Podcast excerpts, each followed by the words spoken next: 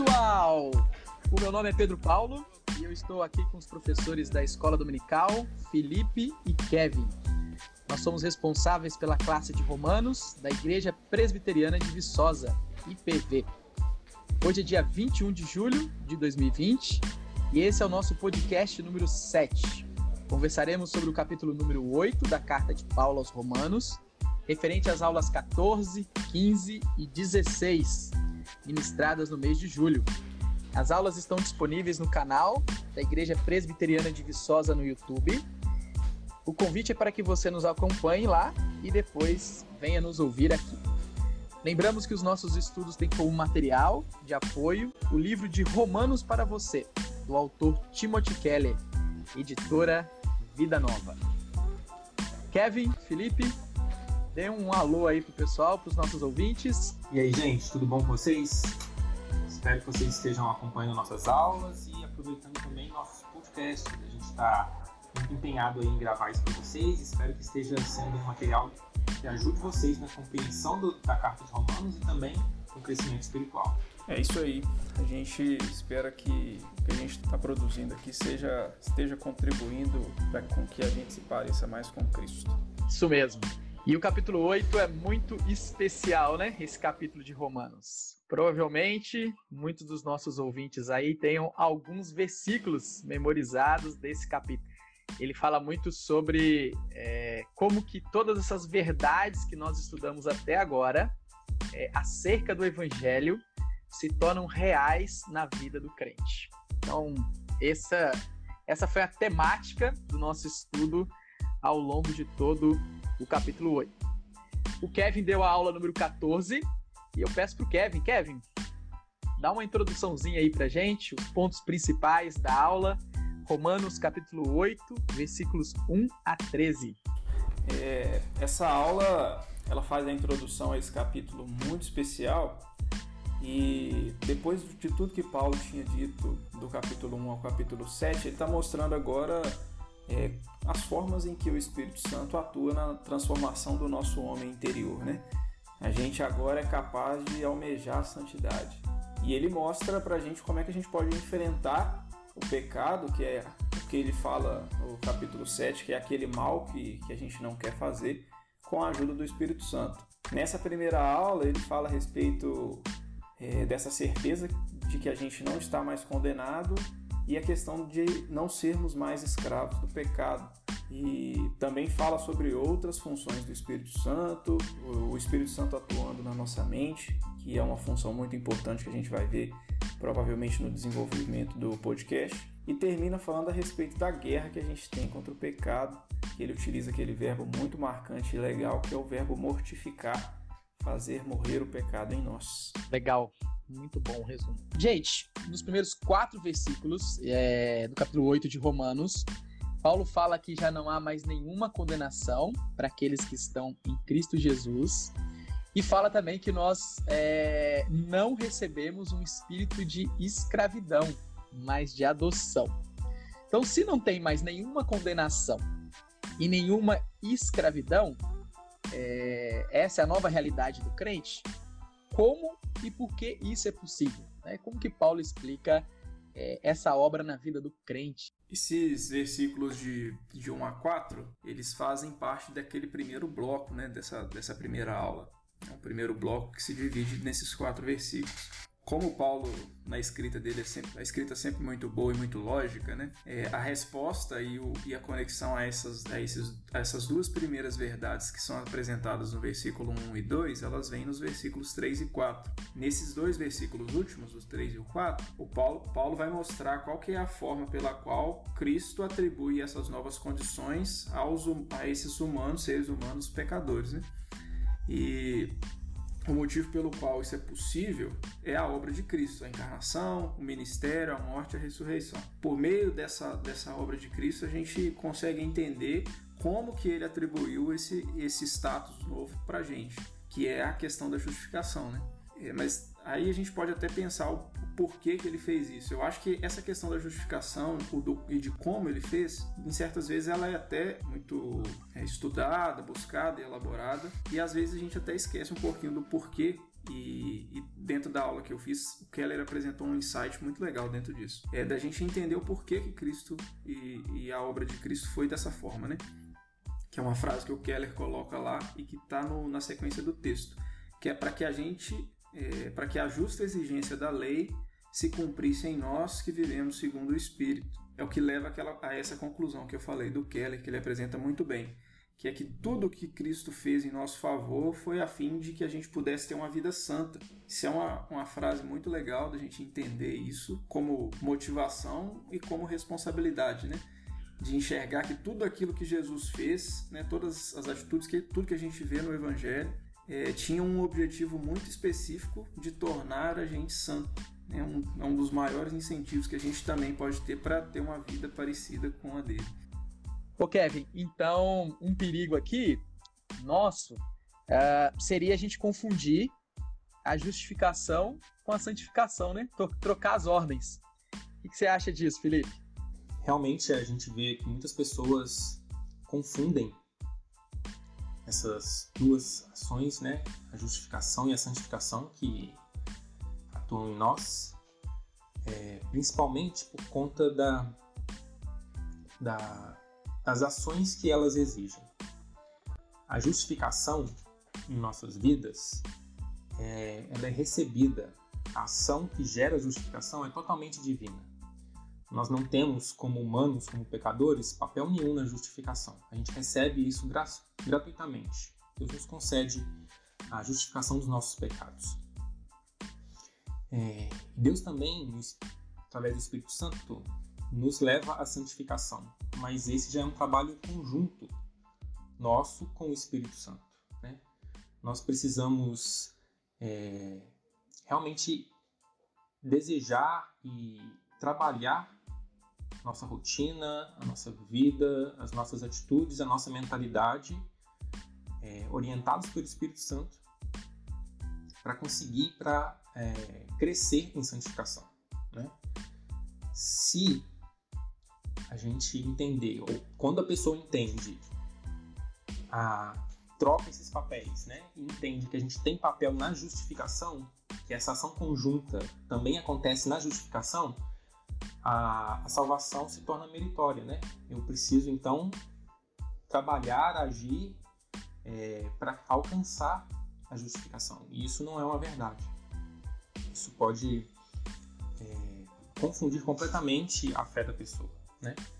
É, é preciso deixar bem claro que a justificação é dom gratuito de Deus. A gente não tem papel nisso. E a santificação exige sim que a gente participe, guiados pelo Espírito, desse processo de é, aprimorar nossa vida, aprimorar nossa mente, nos afastar do pecado para nos tornarmos mais parecidos com Cristo. E o Felipe falou pra gente aqui um pouquinho rápido sobre a importância uh, da mente também, tipo, aprender a desejar as coisas do espírito, né? Aquilo que Deus uh, deseja para nós. Como que vocês acham, uh, pelo que Paulo está falando aqui, na nossa luta contra o pecado, que nós podemos ter é, vitória? Né? E se a mente tem algum papel nisso, o processo dela nessa luta contra o pecado? Uh, o que, que vocês pensaram nesses estudos aí de Romanos? A ilustração que Paulo usa para essa questão é uma guerra, né? E de fato é uma guerra. A, a mortificação do pecado, que ele ilustra lá no final desse trecho, ela mostra com clareza essa nossa natureza humana, que ele declara alguns versículos antes que essa natureza é inimiga de Deus, ela, ele mostra essa natureza tentando ganhar território sobre, é, sobre as coisas do espírito. E levando a gente tentando levar essa ilustração da guerra um pouquinho mais para frente, é interessante a gente pensar em quais armas que a gente pode utilizar para não perder o controle desse território que a natureza humana está tentando tomar de forma inimiga de Deus. Né? E nesse capítulo 8, Paulo vai apresentar várias funções que o Espírito Santo é, disponibiliza para a gente e atua em conjunto com a gente e sozinho também, é, para que a gente tenha sucesso e consiga, é, por, meio de, por meio das atuações dele, ter sucesso nessa guerra. Mas assim, pensando um pouquinho mais específico em relação ao que Paulo fala no versículo 5, ele fala de dois passos, né? Também misturando aí como vencer o pecado e qual, é e qual seria se a mente teria algum papel nisso tudo. Ele fala em se inclinar para o espírito para poder cogitar a respeito das coisas do espírito, né? E aí a gente vê que a mente tem um papel essencial nessa guerra. É uma das armas muito, muito boas e fortes que o Espírito Santo dá para a gente conseguir vencer o pecado. Né? Até porque, como diz o Keller, é, a conexão entre viver e pensar é muito estreita. A gente às vezes não se dá conta disso. Né? É aquilo que a gente se inclina ou aquilo que a gente firma a mente, o pensamento, ele vai ditar necessariamente a nossa personalidade, quem a gente é. Então é uma coisa que a gente precisa se, se ligar. Né? É, tem até um, uma frase muito legal que eu achei do, do William Temple, que ele falou na, no comentário dele, que é o seguinte: que a sua religião é o que você faz com a sua solidão. Achei muito legal essa frase, que é muito representativa, né? Porque dita tudo aquilo que a gente está pensando e cogitando. Né? A mente tem tudo a ver com essa batalha, e essa batalha, para ser bem sucedida, é necessariamente ela vai se iniciar porque a nossa cabeça e a nossa mente está focada nas coisas do espírito. E para finalizar esse comentário, eu só queria colocar é, uma outra ilustração que o Pedro usou no, numa, numa das postagens que ele fez é, no Instagram, por, por meio daquele versículo, do versículo 5 do capítulo 10 de 2 Coríntios, que tem muita consonância com esse texto aqui, né? Onde ele fala que a gente deve destruir, é, destruímos argumentos e toda pretensão que se levanta contra o conhecimento de Deus e levamos cativo todo pensamento para torná-lo obediente a Cristo. É, ou seja, uma, usando a analogia que o Pedro fez lá, né? é, é deixar sua energia e capacidade imaginativa ser governada para guiar os nossos olhos e os nossos ouvidos por meio do Espírito Santo. Legal, sou suspeito para falar isso, né? Mas muito legal.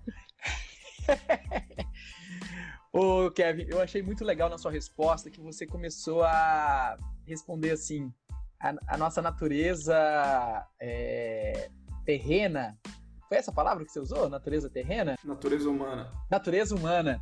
Ela tenta conquistar terreno.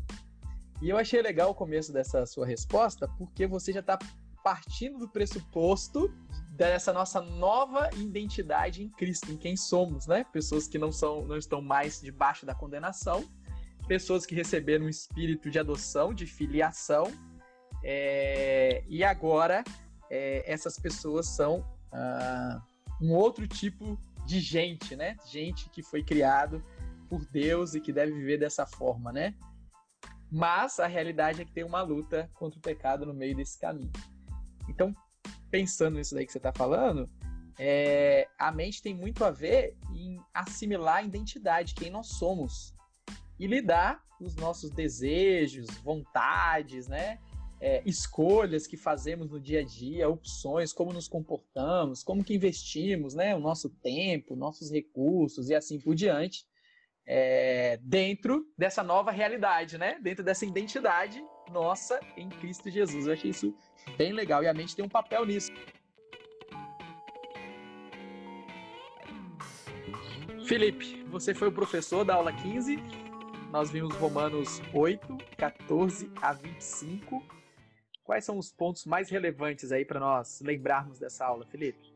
Sim, nessa nesse trecho Paulo fala bastante da questão da adoção de filhos, né? E a gente vê o paralelo que ele faz em relação a adoção que os romanos conheciam, né? De como um homem podia escolher alguém para herdar toda a herança dele, mas também por fazer, por levar o nome, por honrar a vontade dele. E a gente viu então os privilégios que nós, como filhos adotivos, temos é, nesse relacionamento com o pai. São muitos privilégios que a gente, que a gente tem.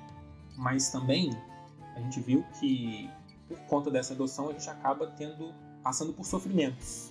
Sofrimentos comuns, como todo humano, mas também com alguns sofrimentos específicos em relação à paternidade que a gente foi, a gente recebeu.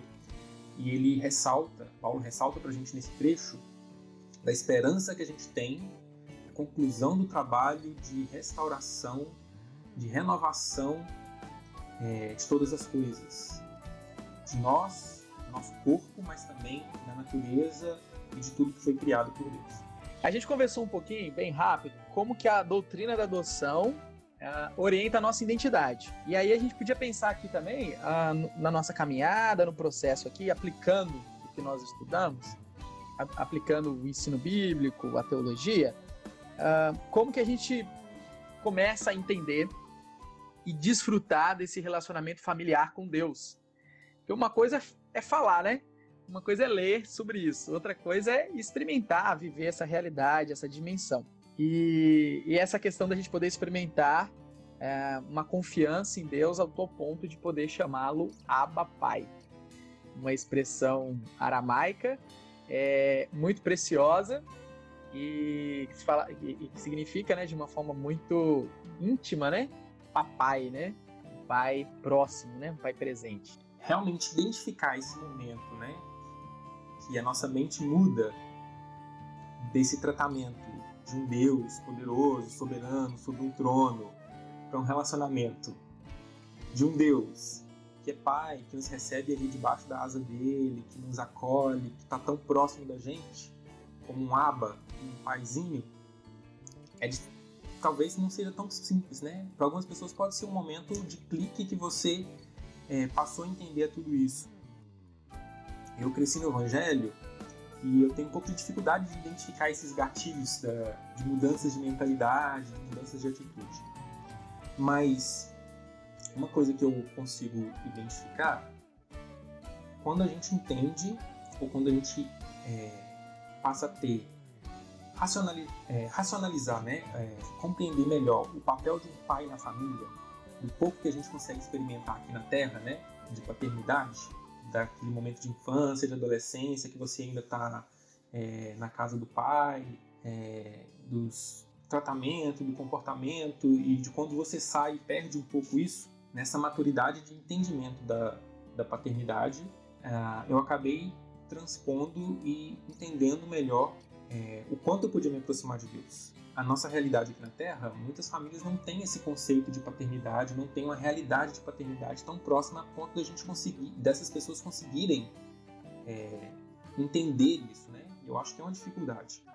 É, eu tive, sim, um bom relacionamento com meu pai.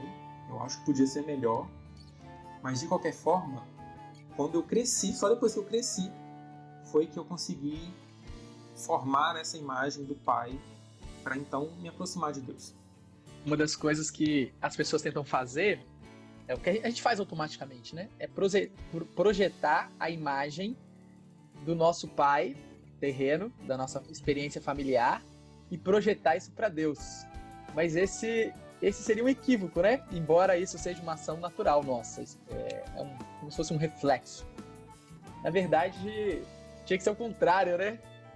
A gente espelhar essa relação da paternidade que nós temos com Deus em Cristo e espelhar isso para nós aprendermos a ser a sermos pais.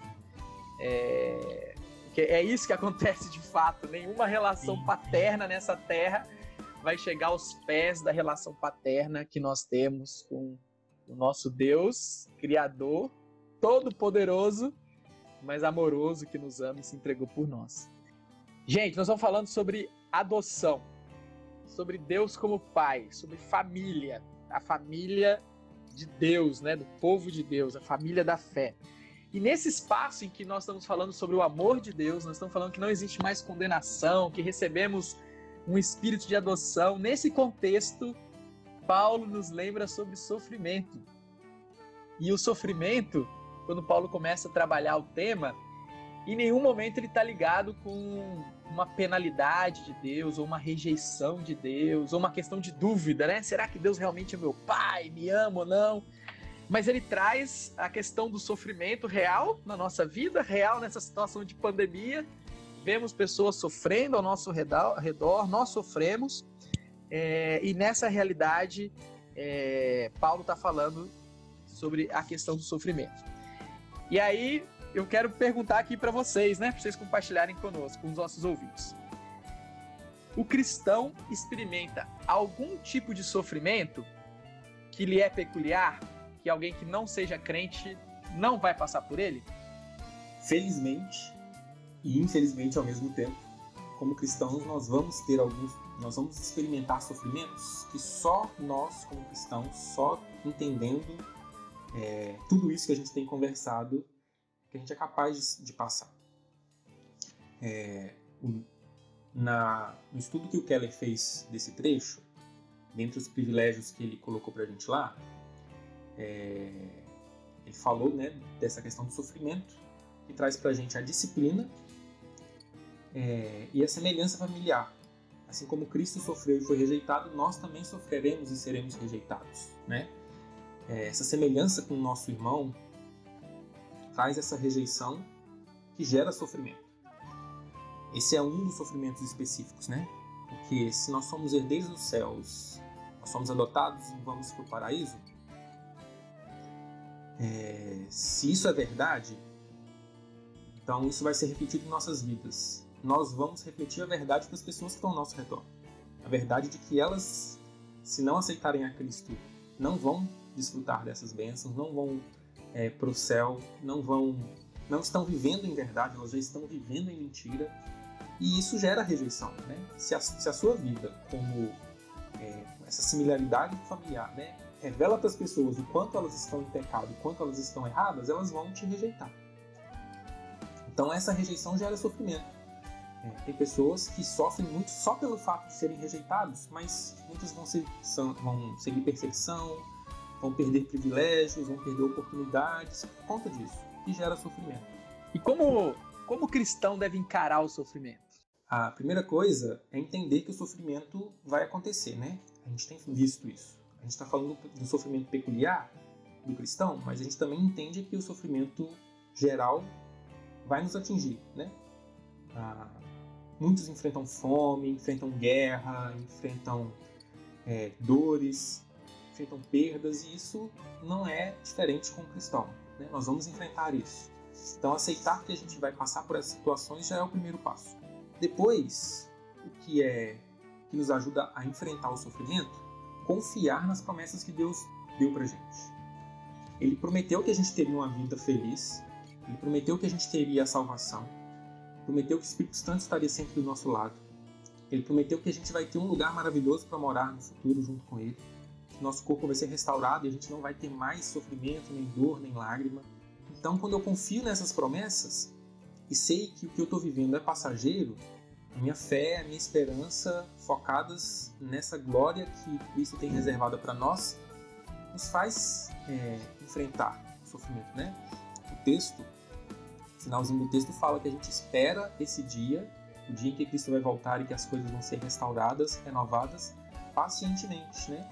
Essa paciência atinge é, ou responde essa pergunta, né?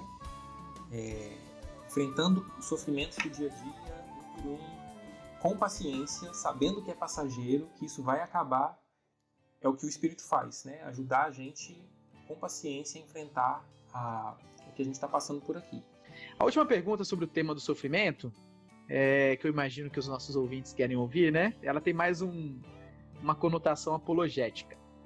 Jesus prometeu vida abundante, e Paulo falou para nós nos, alegar, nos alegrarmos em Deus sempre. Dito isso, o sofrimento não seria uma contradição na vida do cristão? Como que a gente poderia responder isso? Mesmo vivendo em sofrimento, a gente não vai sentar na cadeira e viver sofrimento, passar pelo sofrimento sem buscar uma vida boa aqui na Terra. Deus prometeu isso pra gente, né? Eu falei que a gente tem que confiar nas promessas dele. E Paulo fala, né? Alegrai-vos no Senhor, outra vez vos digo, alegrai-vos. Ele ainda é enfático a gente tem que ter alegria no Senhor. A alegria que ele fala não é alegria é, nas coisas que a gente tem ou que a gente vive, mas é alegria no Senhor, né? É saber que Cristo é a minha alegria. Então, independente da situação que eu estou vivendo, se eu estou passando por momentos bons ou se eu estou passando por momentos ruins, é, compreender e viver a alegria que só Cristo pode me dar. Não é ter alegria dependendo da situação que eu estou vivendo. Isso é diferente de é, enfrentar o sofrimento, porque a gente tem que chorar com os que choram, a gente tem que é, lamentar as perdas que a gente vivencia, né? Então não é não ter lágrimas na vida, passar pelas situações sem lágrimas, sorrindo. É saber que a nossa alegria vem de Cristo, não deixar com que os sofrimentos do tempo presente é, destruam a nossa vida, destruam a nossa alegria, destruam a nossa esperança. Né? Então, nesse sentido, a gente tem que se alegrar no Senhor. E a gente tem que buscar viver deslumbres do reino de Deus aqui na Terra. A gente já consegue experimentar muitas coisas da, do que Deus prometeu para gente. Né? A presença do Espírito Santo é uma delas. Ser guiados pelo Espírito Santo é uma delas. É... E uma vida abundante é uma das coisas que a gente pode experimentar e buscar. Então, sim, eu vou buscar é... melhorar a minha situação de vida, melhorar meus relacionamentos com as pessoas, não viver os relacionamentos de forma qualquer ou de forma quebrada, né, desestruturada. Eu vou buscar ter uma vida e experimentar e desfrutar da criação divina aqui da melhor maneira possível.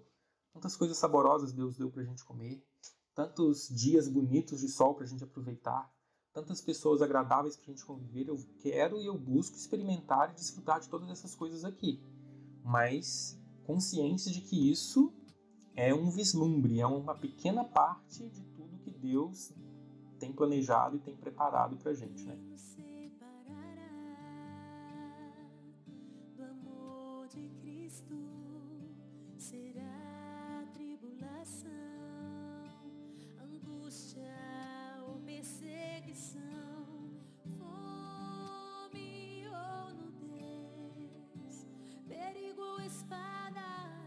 Vamos agora para a aula 16, a última aula desse bloco aqui de Romanos 8. Então são os últimos versículos, 26 a 39. O professor foi o Kevin, e aí eu convido o Kevin para nos lembrarmos os pontos mais relevantes. É, foi uma aula muito desafiadora, né? A gente vê alguns versículos que são desafiadores é apresentado para a gente uma nova função nova no, na, na sequência do texto, né? É, em relação a que Paulo já tinha apresentado, que é a intercessão do Espírito, que é uma coisa muito importante que, que a gente viu. Na sequência, é muito legal como Paulo vai concatenando e juntando as coisas, né? nada vai ficando solto, e a gente vê na sequência a soberania de Deus trabalhando em, em em conjunto com essa intercessão do Espírito e o resultado disso, né, mais para o final, nos versículos 31, a partir do versículo 31, a, o tipo de confiança e liberdade que, que são que é possível que a gente expresse agora por meio dessa atuação do Espírito e da obra de Cristo e do plano de Deus. Dito isto, o capítulo 8 fala muito sobre a obra da Trindade na redenção. Nos primeiros sete capítulos, nós tratamos muito da obra do Filho e nesse capítulo percebemos que Paulo trata muito do Espírito Santo na vida do crente, a fim de que a fé no Evangelho leve de fato à transformação da vida real. Essa é a expressão usada pelo Keller, né? Ao introduzir o capítulo 8. Vocês concordam com isso? O que vocês aprenderam sobre a obra do Espírito Santo nesse estudo do capítulo 8? Com certeza eu concordo. Assim, a, a obra do Espírito ela é, ela é muito ampla, né? E eu acredito que a gente não fala tanto quanto a gente deveria, talvez, a respeito dela. Talvez, assim, na, na comemoração do Pentecostes seja o, a época do ano que a gente mais fala a respeito da atuação do Espírito, né? Mas dentro de tudo isso que a gente viu, eu queria que a gente, eu queria destacar três partes né, a respeito dessa questão da, dessa obra. A primeira parte é quando o Espírito Santo nos capacita a ter a ânsia pela, pela santidade. Né? Antes, a gente não era nem capaz de desejarmos ser santos.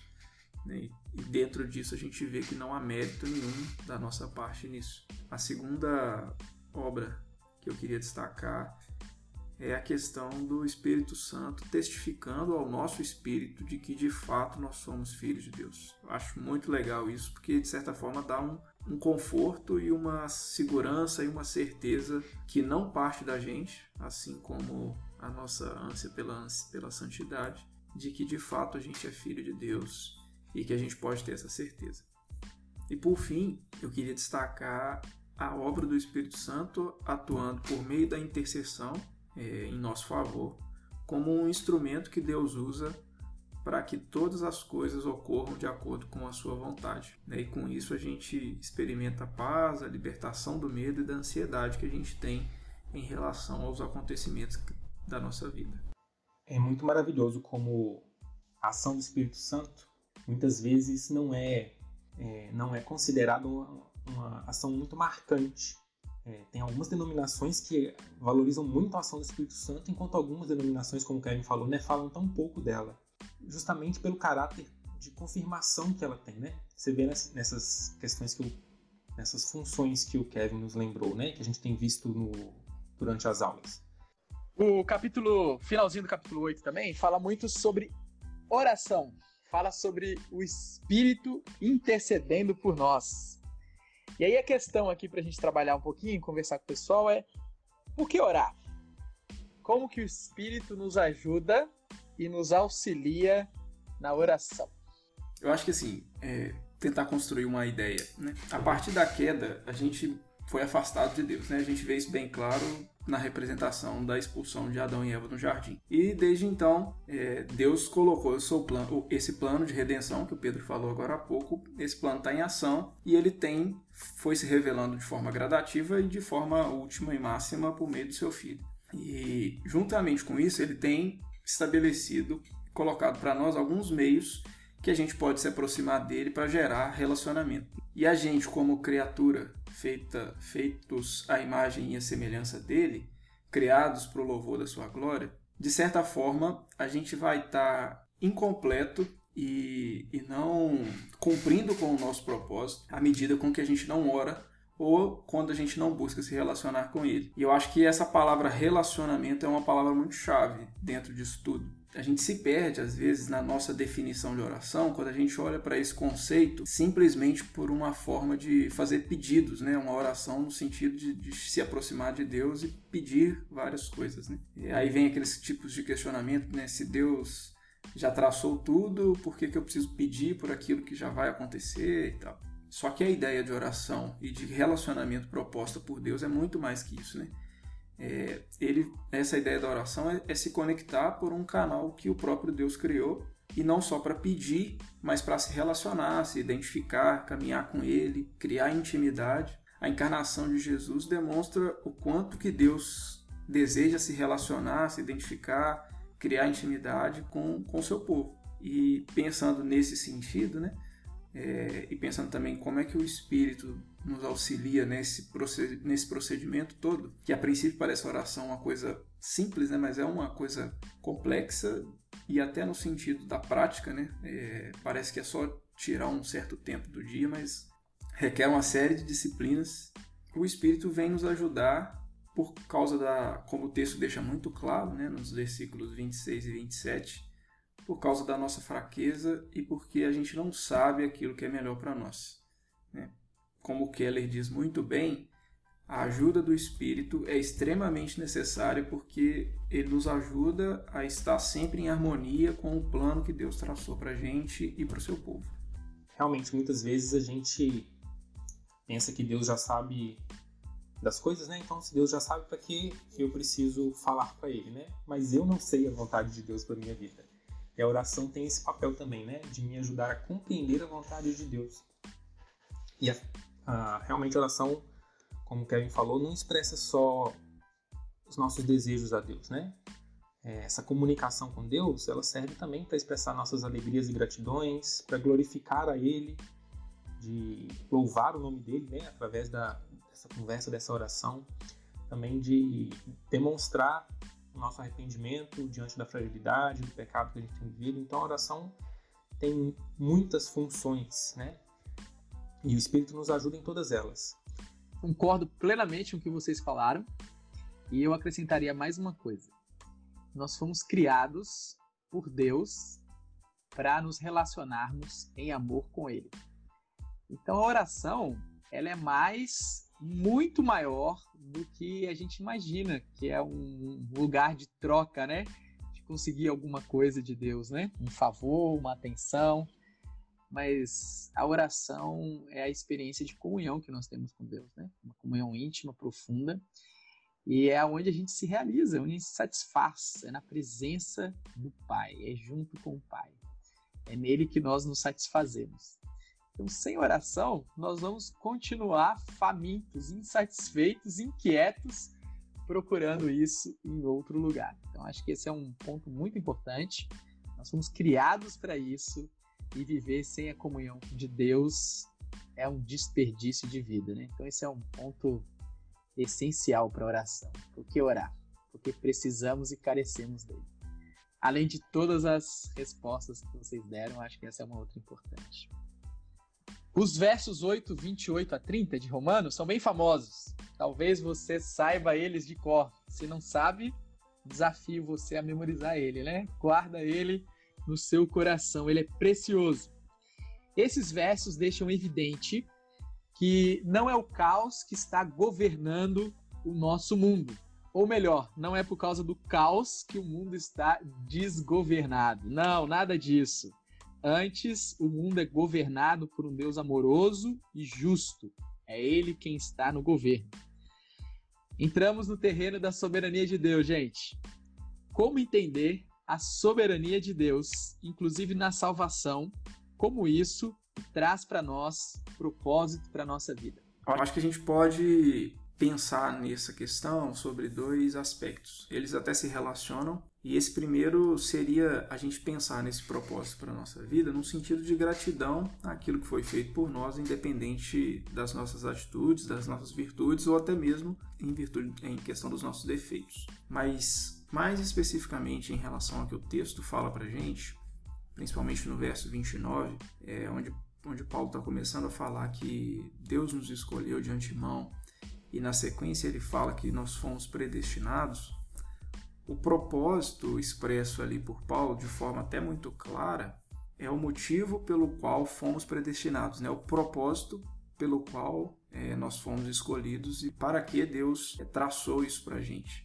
E ele deixa isso muito claro, que era, o versículo fala que foram predestinados para serem conformes à imagem de seu filho. Esse é o objetivo é, de toda essa obra que Deus está fazendo. E Paulo deixa isso muito claro.